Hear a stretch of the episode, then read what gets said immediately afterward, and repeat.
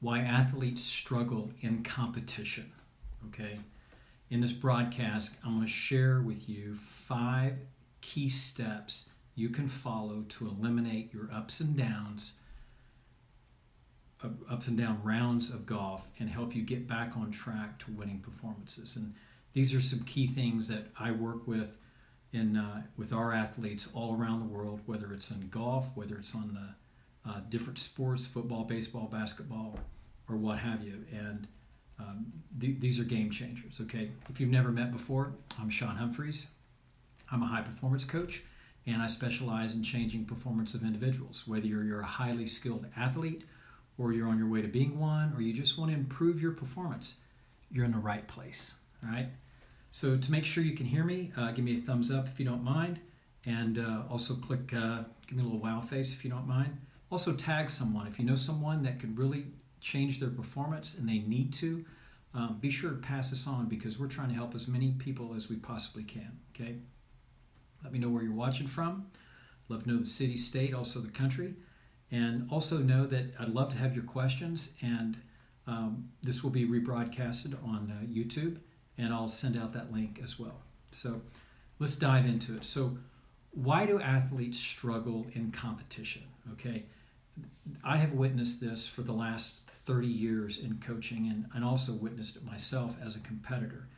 And here's the thing it all starts in the preparation of the event. Okay, and players have a tendency to not only overtrain but they overtry in competition, which is really kind of the kiss of death. And the reason they overtry is because they're overtraining all the time. And especially just before a competition, they'll hit they'll hit balls all day. They'll train a, a, a overtrain before the event. They'll train in areas that's given them problems, such as their short game, their putting with approach irons or driver. Sometimes they'll even play 18, 27, or 36 holes trying to get really ready for one event. They don't realize the damage that they're doing, and we're, we're all guilty of it. I even did this, and it's uh, it's not a good recipe. So, you know, I, I witness, you know, on the day of competition that they are so worried about how they will play and or how they will finish or the outcome of the day or the outcome of the tournament they can't even commit to playing the holes why is this? And the reason is they're co- they're so concerned with the outcome of where the shot might end up and where that might lead them to making a score on the hole that they have a very difficult time to even commit to playing the hole. All right. More importantly, this leads to no commitment to the strategy to the hole that they may have built the last couple days in playing a pre-tournament round. Um, it's it's now really difficult for them to even commit to the the first shot on the hole because they're just so consumed with the the the outcome. Then then they might hit on the tee shot they'll hit the ball into the trees or they might hit it out of bounds. Now the player is so consumed with making a big mistake, okay, and afraid of a high number that now they're having a, a very difficult time controlling their thoughts so that they can build a strategy for the next shot. Okay, you see where I'm going here? Now they're standing over the ball. They're worried, okay, where the ball is going to end up, as opposed to where it needs to end up, where I need to hit it. They're so focused on, oh, there's water there, there's trees there, or there's water in front of the green or the bunker. They're actually having these thoughts over the ball as they are swinging, okay?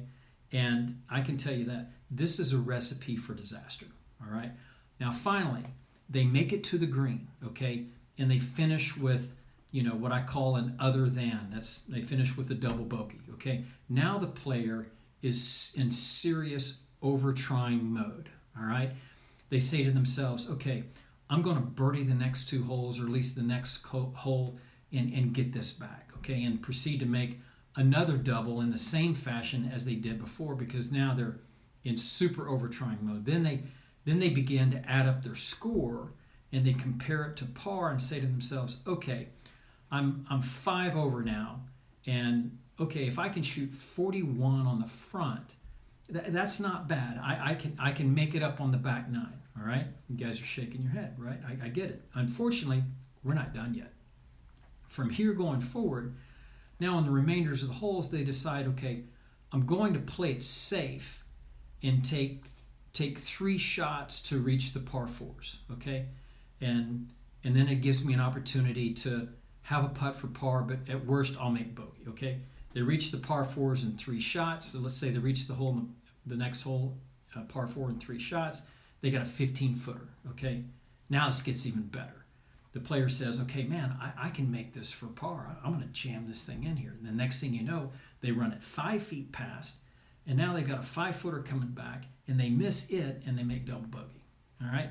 I mean, it just it, the bleeding. You just can't stop the bleeding, and it continues throughout the entire nine holes. Okay. So now you're you're done with the nine holes, and it's like, okay, now you're going to the tenth tee. All right. Now comes the back nine. Okay.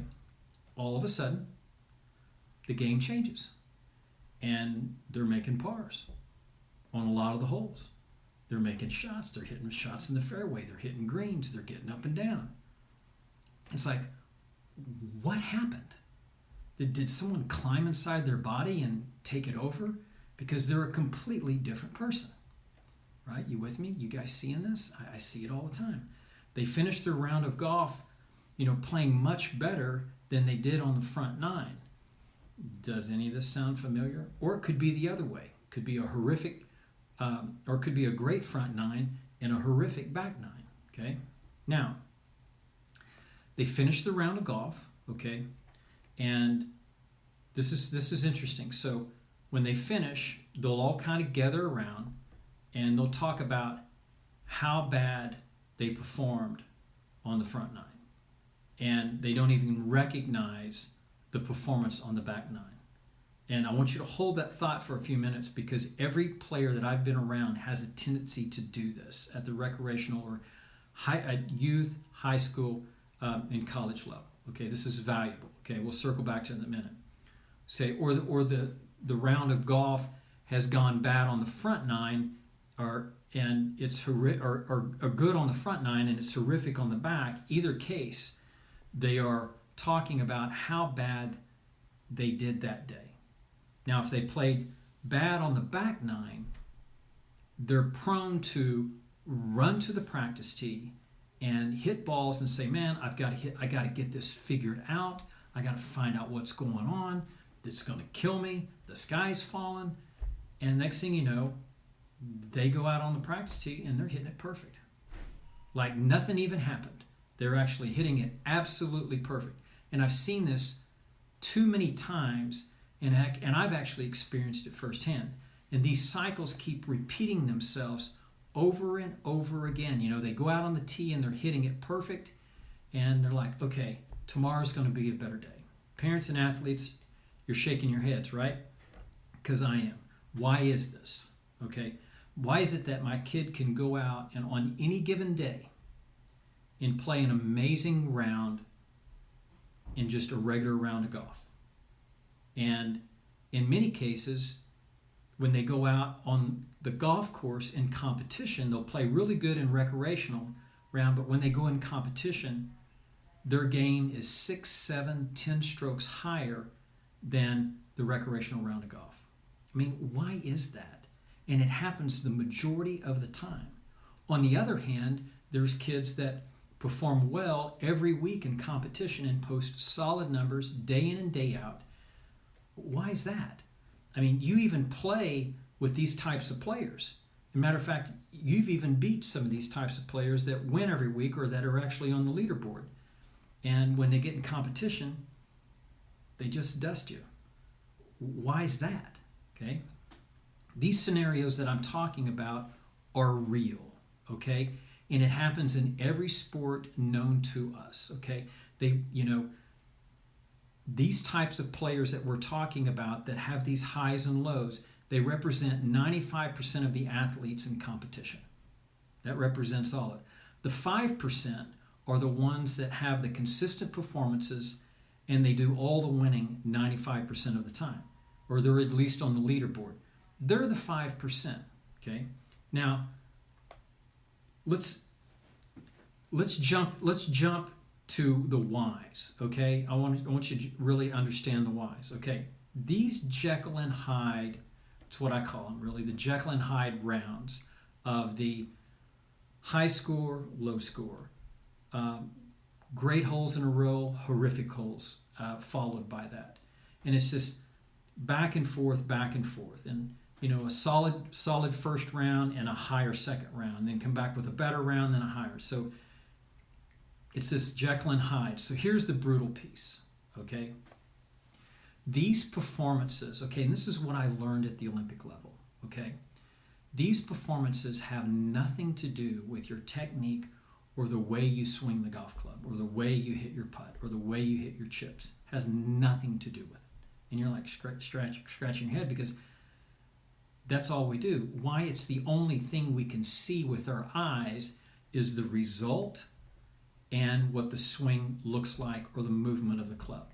That's what we've been trained to do. It's the only thing that we've been trained to see. So we go after the physical aspects of the game the physical movement, the movement of the golf club, the result of the shot, and we start wearing it out. And we start talking about all the things that went wrong. Okay.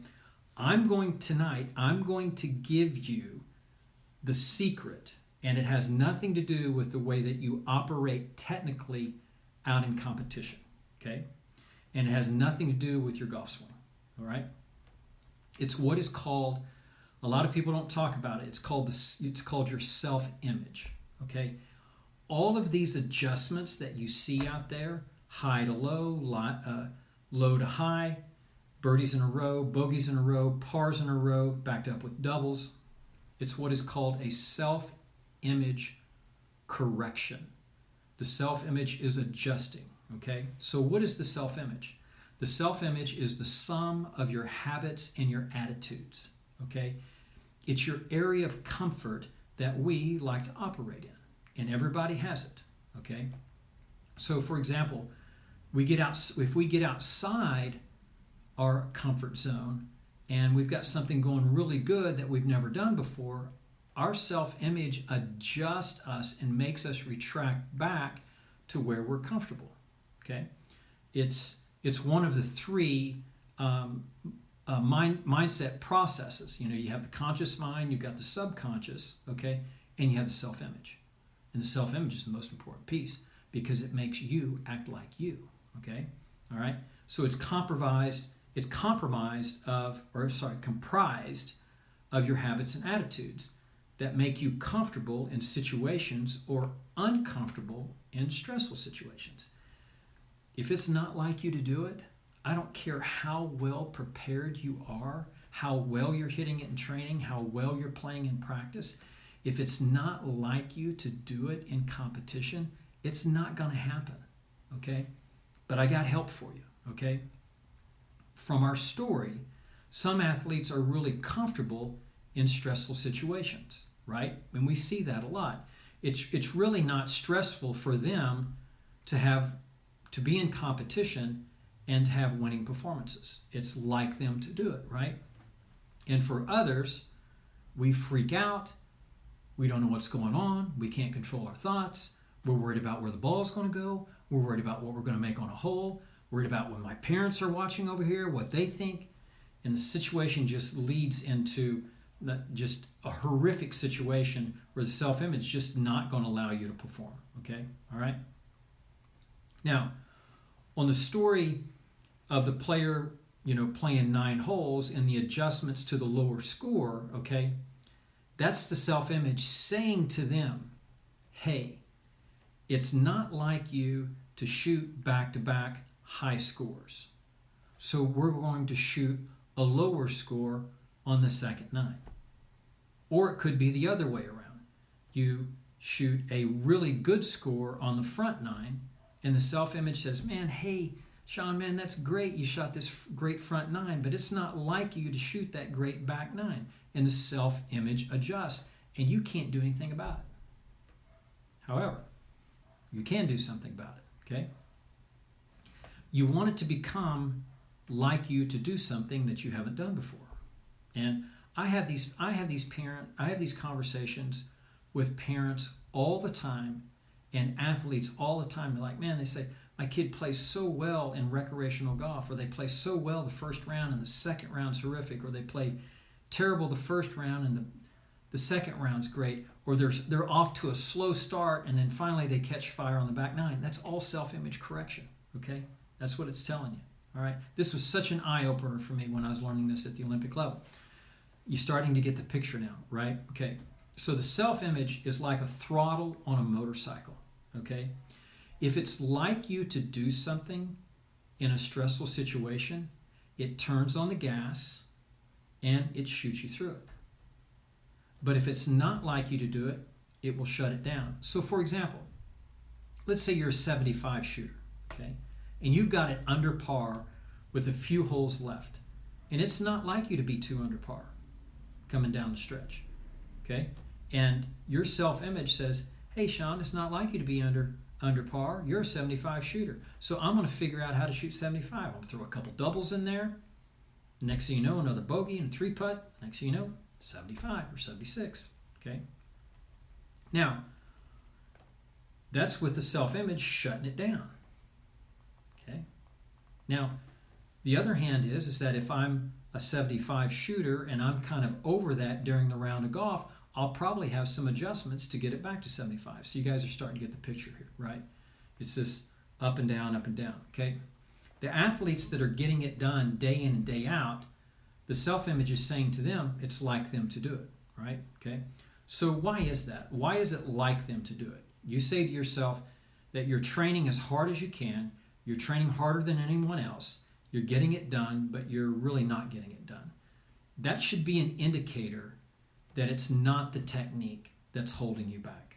Because if you can compete with these guys on a regular basis, okay, or at least play better in recreational golf and your scores are really high in competition, it is not your technique. It's not your it's your ability not to control your thoughts. We'll talk about that, but more importantly, it's growing your self-image. So why do these athletes get it done day in and day out, okay?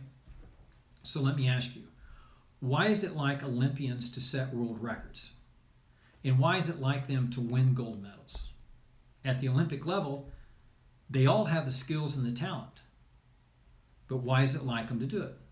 When Olympians start their training, is it like them to win a gold medal when they start training for the, the, the Olympics? Not really. I mean, it's the beginning of their training, right? However, after four years of training with the correct systems and the programs and the framework, it places the athlete in a serious training to learn, training to compete, and training to win program where the Olympians train their self image. They grow their self image on a daily, weekly, monthly, quarterly, yearly basis so it becomes like them to do something that they haven't done before. And it's done in their training and it's done with imprinting. We're going to talk about. The million dollar question how do you grow your self image? So it's like you to do something that you haven't been able to do in competition. I'm going to give you five things to think about. Okay? And these things will help you grow your self image. Okay? So the first one is it starts with the way that you train. Okay? Your training is where it starts, and your training must be designed to constantly grow and protect your self image. Okay? Most players in so most players spend a lot of time working on their technique, but they don't they don't work on testing it. Okay? So First is your training starts and it has to be designed to where it grows and protects your self image. That's number one. Number two, again, the athletes spend so much time working on technique and doing drills in their game. Okay? I'm just going to tell you right now drills don't work. Drills aren't brain compatible because they really don't have anything to do with competing. And you can't train up the ladder from a drill to where it becomes like you to do something that you've never done before. The big mistake here the student is never taught how to test their technique that they've been working on with their coach, okay, under stressful situations. Okay? Most of the time, the teacher gives them a few things to work on, okay, and they get to hitting it well, and the teacher says, Hey, you're doing great. Um, give me a call when things go sideways or you're hitting it bad The reason I know that, I used to do it. Okay? There's not a testing ground to say, okay, you know what, you're getting the hang of this. Let's now test this. Okay? Let's test it all the way to competition. Okay? So that's number two. Number three, this is the most critical piece, and that's what really doesn't exist in this sport, and it exists in all the other sports. Your training must have higher consequences than competition. And I tell you right now, you're shaking your head. It's like, I don't train like that. Okay? I want you to think about this. All the other sports in the world football, baseball, basketball, softball, volleyball, lacrosse, swimming, diving, track and field, those Olympic sports, but also the other mainstream sports, and even the Olympic sports, their training has higher consequences than the competition. And if you've played those sports, you know what I'm talking about. Okay? And that's one of the reasons I got so sick and tired of being sick and tired in my training in my younger years is because nobody was training for high stakes situations in this sport. That's why I stepped and went in the NFL. If you guys have listened to my podcast and also the live shows, you guys have heard the story before. And I learned what they're doing in the NFL with Bill Parcells and Sean Payton. And even today, doing work with Sean Payton, I'm still learning how these guys train for high stakes situations, and we're taking it to a higher level all the time. Okay. Now, number four, you need a mindset program that allows you to control your thoughts in a stressful situation. Okay. Such as a game time situation. Okay. When you can control your thoughts, it allows you to execute without the environment dictating how you think. Imagine if you could do that. If you could do it over every shot. Imagine if you could control your thoughts from start to finish, from the time you build a strategy, from the time you pull, you pull the trigger, and nothing nothing could penetrate what you have going on here because your thoughts are defined. What if you could do that? And then what if you trained like that? And then if you trained your skills to where your skills had higher consequences than competition, how much is that going to grow your self image? Now all of a sudden it's going to be like you to do it. Okay?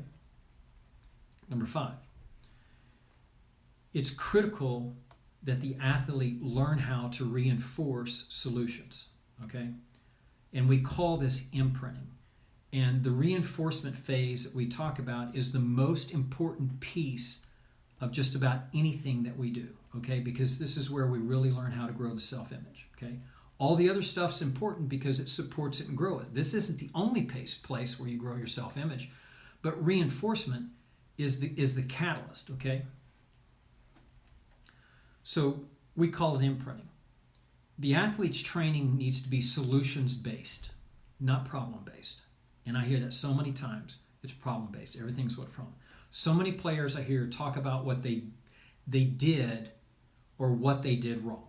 Okay? Have you ever gone to a golf tournament? Okay?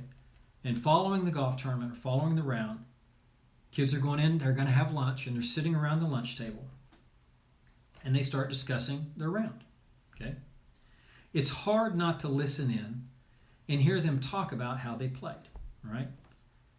More importantly, they start talking about how bad they putted, how bad they drove the ball, how bad their approach shots were, how many penalty shots they had, I mean, this goes on and on and on. Everybody starts chiming in. Oh, yeah, let me tell you how bad I was. Next one, yeah, let me tell you how horrible I was. I made a 13 on hole 12 today. I hit it out of bounds three times, and then I hit it in the water twice.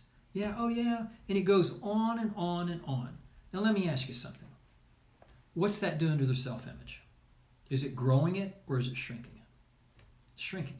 And they don't even know that they're doing it. That's the bad thing. It's the unfortunate thing. They don't even know that they're doing. And it's shrinking their self image so much, it just takes so much effort to get it to grow again. These athletes are making mental errors right in front of our eyes. Okay? And it's killing their self image. Okay? I cringe when I hear this. Say, so after about 20 minutes of vomiting on themselves and getting all the things out that was bad, then all of a sudden someone chimes up and says, Yeah, oh well, you know what? On number on number three today, I hit I hit my driver within 10 yards of the green.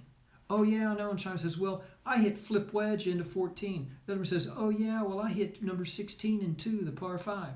And now all of a sudden, they start talking about all the great things that they did. right?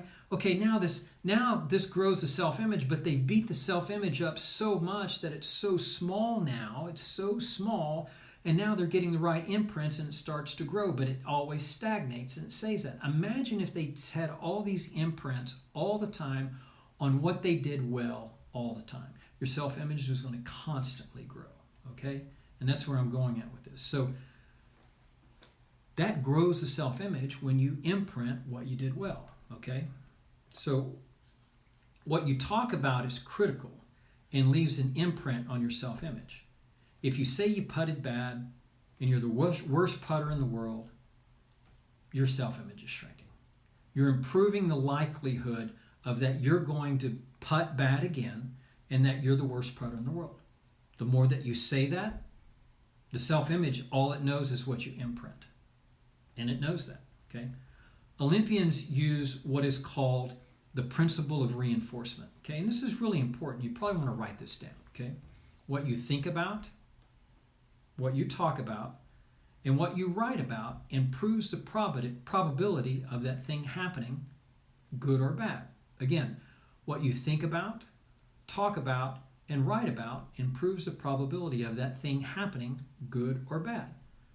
If I'm talking, if I'm thinking about these things and I'm talking about it, and worst of all, if I'm writing about it, oh my God, because the worst thing you do, and I've seen athletes do it.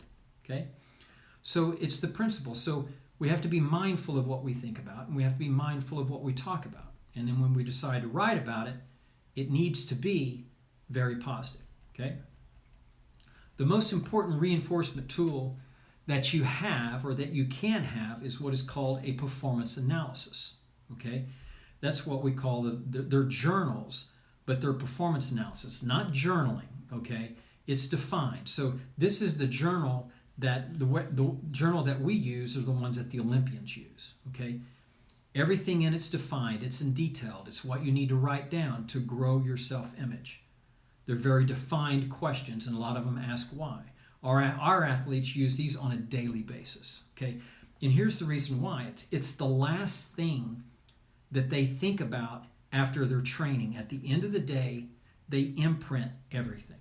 Because they could have all these negative thoughts coming from training, but when they do a performance analysis, it flips everything around. The key, it's done after your training or playing around a golf or uh, after competition or after qualifying.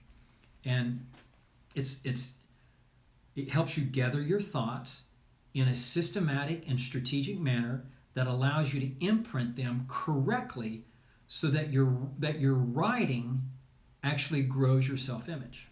It's the key. It's what the best athletes in the world do. So FYI again, this is not journaling. They're not dry, you're not dry, writing down your emotions. You're writing down what you did, what you learned, what solutions. It goes all into the entire training, okay?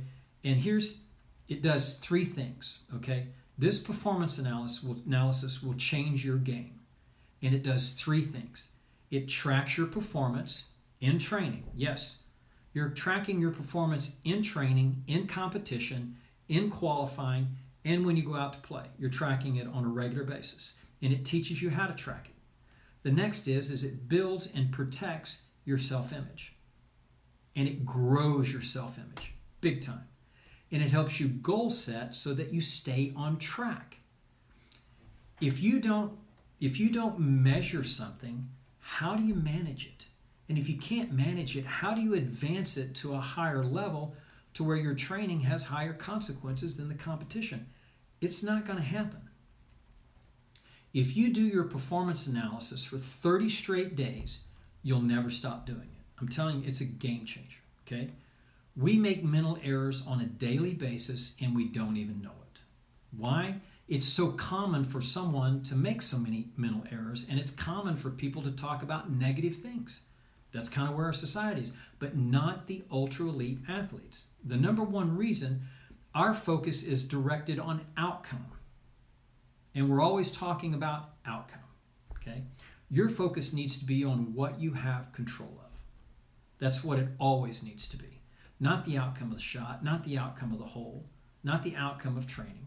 It needs to be focused on what you have control of, and those are the steps that you have of controlling your mindset, controlling the steps of, of your steps over the golf ball, controlling your thoughts, executing, and then reinforcing after the shot. Those are the things that you have control of. We call it the six steps of performing, and we've defined those six steps in our training. So, what does that look like? How, how you think or how you control your thoughts in training and competition. That's number one. Okay. Number two, how you train and prepare for competition. Okay. That's going to help you move the needle. All right. How you reinforce and how you re, uh, how you manage your imprints. That's number three. These three elements are the key indicators of how you perform, and more importantly, how you change your performance. Again, number one, how you think or how you control your thoughts in training and in competition. Number two, how you train and prepare for competition in your training. And number three, how you reinforce and manage your imprints. And these, these elements are the key indicators of how you perform. All right? If you don't mind, I want to share something with you. For the next 90 days, you can get this training. You can get access to this EPS collegiate onboarding training that I'm talking about right here. It includes the mindset piece. It includes the, the, the entire think piece, which is wrapped around the mindset program. It includes the training, the Olympic training model. Okay, it includes the reinforcement piece that we talk about with the imagine imprints, the actual imprints, the environmental imprints, and learning to manage and reinforce this. It includes the performance analysis and teaching you how to do that, the reinforcement program that we just talked about, right? If you want to level up your game and level up your training, you can do it at home, you can do it at the golf course. Some of our athletes are at home right now and they haven't missed a stride one bit. They've got all their tools, they're following this same plan right here, and it's changing their game because they're preparing for competition. We know it's going to come on board. Okay. If you'd like to, if you'd like to talk about this, I'd be more than happy to have a discovery call with you. Okay. Again, it's a 90-day program that I've got to get put together just for the next few days. You can shoot me an email at Sean at SeanHumphreys.com. That's Sean at SeanHumphreys.com, or you can reach me on my direct, direct line 972 793 7255. Again, this is the 90 day program, okay, for the next three months. You can get all the things that we've talked about, okay? The think piece, the training piece, and the reinforcement piece, all the stuff that we do at the Olympic level. You can reach me at Sean at SeanHumphreys.com or you can reach me on my direct line at 972 793 7255. Let's level up your training. Let's take it to a new level. Let's have a discovery call. Be more than happy to chat with you and hear, hear your story. I hope you've enjoyed this broadcast as much as I have enjoyed putting it together for you. Pass it along. Let's help as many people as we can. Join me here each Wednesday at 8 p.m. Central, 9 Eastern for the EPS broadcast, and I'll see you next Wednesday. Have a great evening.